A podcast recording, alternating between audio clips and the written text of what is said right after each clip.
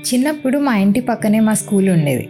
గోడ దూకి గ్రౌండ్లోకి వెళ్ళిపోవచ్చు అనమాట సో రోజు పొద్దునే లెగిసి ఈ రోజు హాలిడేనా కాదా? వస్తున్న బస్సులు మళ్ళీ వెనక్కి వెళ్ళిపోతున్నాయా లేదా? అని చూసుకునేదాన్ని. ఎవ్రీడే నా మార్నింగ్ అలాగే స్టార్ట్ అయ్యేది. కానీ దానికన్నా ముందు అసలు బెడ్ మీద నుంచి లెగిసి టైం అయింది అని ఎలా తెలిసేదో తెలుసా?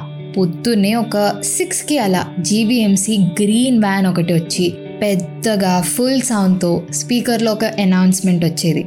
అదే నా అలాం కూడా. తడి చెత్తని గ్రీన్ బిన్లో పొడి చెత్తని రెడ్ బిన్లో అనుకుంటూ చెప్పేది. అబ్బా అప్పుడే లేవాలా అన్న థాట్ తెప్పించేది బేసిక్లీ ఇప్పుడు ఇది సడన్గా ఎందుకు గుర్తొచ్చింది నీకు?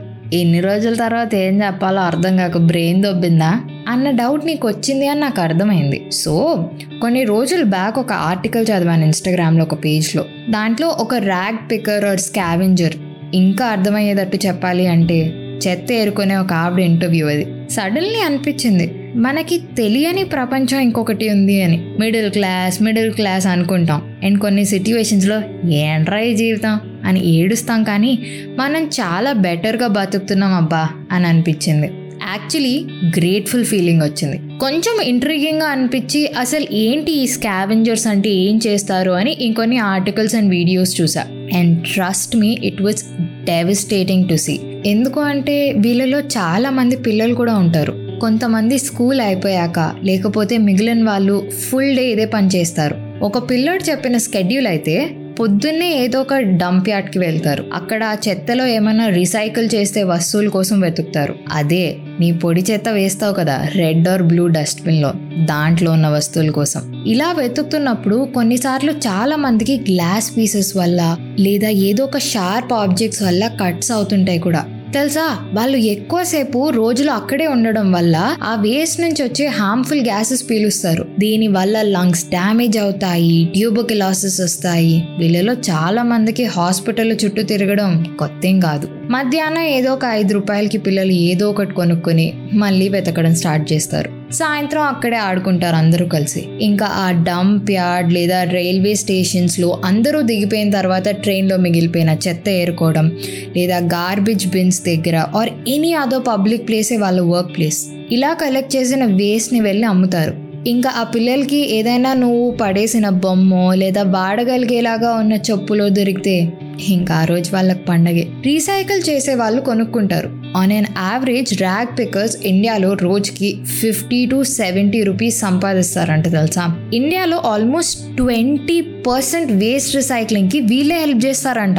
హౌ వీళ్ళే వేస్ట్లో కార్బోర్డ్ బాటిల్స్ పేపర్స్ ఇలా అన్ని సెగ్రిగేట్ చేసి అమ్ముతారు. రీసెర్చ్ రిపోర్ట్స్ ప్రకారం ఇండియాలో ఆల్మోస్ట్ వన్ పాయింట్ ఫైవ్ నుంచి ఫోర్ మిలియన్ వరకు ర్యాక్ పికర్స్ ఉన్నారంట. అండ్ వీళ్ళు మూడు వేల రెండు వందల కోట్లు వర్త్ ఎకనామిక్ యాక్టివిటీ కాంట్రిబ్యూట్ చేస్తారు. How huge is it? ఇంత చేసినా ఐ డోంట్ థింక్ వీళ్ళకి బేసిక్ ఎమ్యూనిటీస్ కూడా ఉంటాయని. కానీ వీళ్ళకి మనలాగా వర్క్ ఫ్రమ్ హోమ్ అనే లగ్జరీ ఉండదు. ప్రతిరోజు పని చేయాలి. And the pandemic isn't helping either. ఇంకొక విషయం తెలుసా? వీళ్ళకి కోవిడ్ కూడా చాలా ఈజీగా వచ్చే ఛాన్సెస్ ఉన్నాయి. ఎలా అంటావా? మరి మనం వదిలేసిన మాస్క్లు హాస్పిటల్ నుంచి అయ్యే డిశ్చార్జ్ అయిన వేస్ట్ ఇవన్నీ వీళ్ళేగా సెగ్రిగేట్ చేయాల్సింది. మనకే వ్యాక్సిన్లు ఇంకా చాలా మందికి దొరకట్లేదు. ఇంకా వీళ్ళకి దొరుకుతాయి అనుకుంటున్నావా? రీసెంట్గా ఈ మధ్య బాంబేలో ఒక ఫోర్ డేస్ వ్యాక్సినేషన్ డ్రైవ్ నడిపారంట వీళ్ళ కోసం. మరి ఇండియాలో మిగిలిన ప్లేసెస్లో ఉన్న వాళ్ళ పరిస్థితి ఏంటి?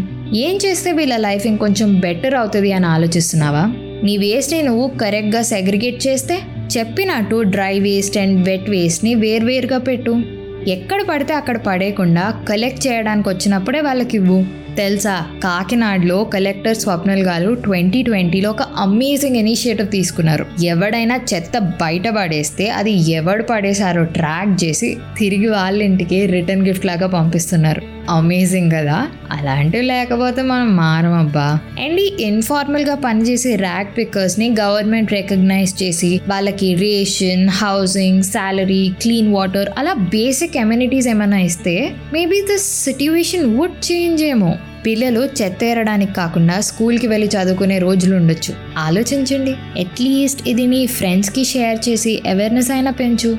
నువ్వేమనుకుంటున్నావో నా కింద కమెంట్ సెక్షన్లో చెప్పు. Until then this is your middle class అమ్మాయి రితికా సానా సైనింగ్ ఆఫ్ నా Insta ID Ritika writes do love listen and follow chai biscuit stories also middle class అమ్మాయి is now streaming on all major platforms like Google podcast and Spotify along with YouTube and Instagram ఇంకొక విషయం. అవసరం ఉంటేనే బయటికి వెళ్ళు. వెళ్ళినా mask వేసుకో. Stay home stay safe and get vaccinated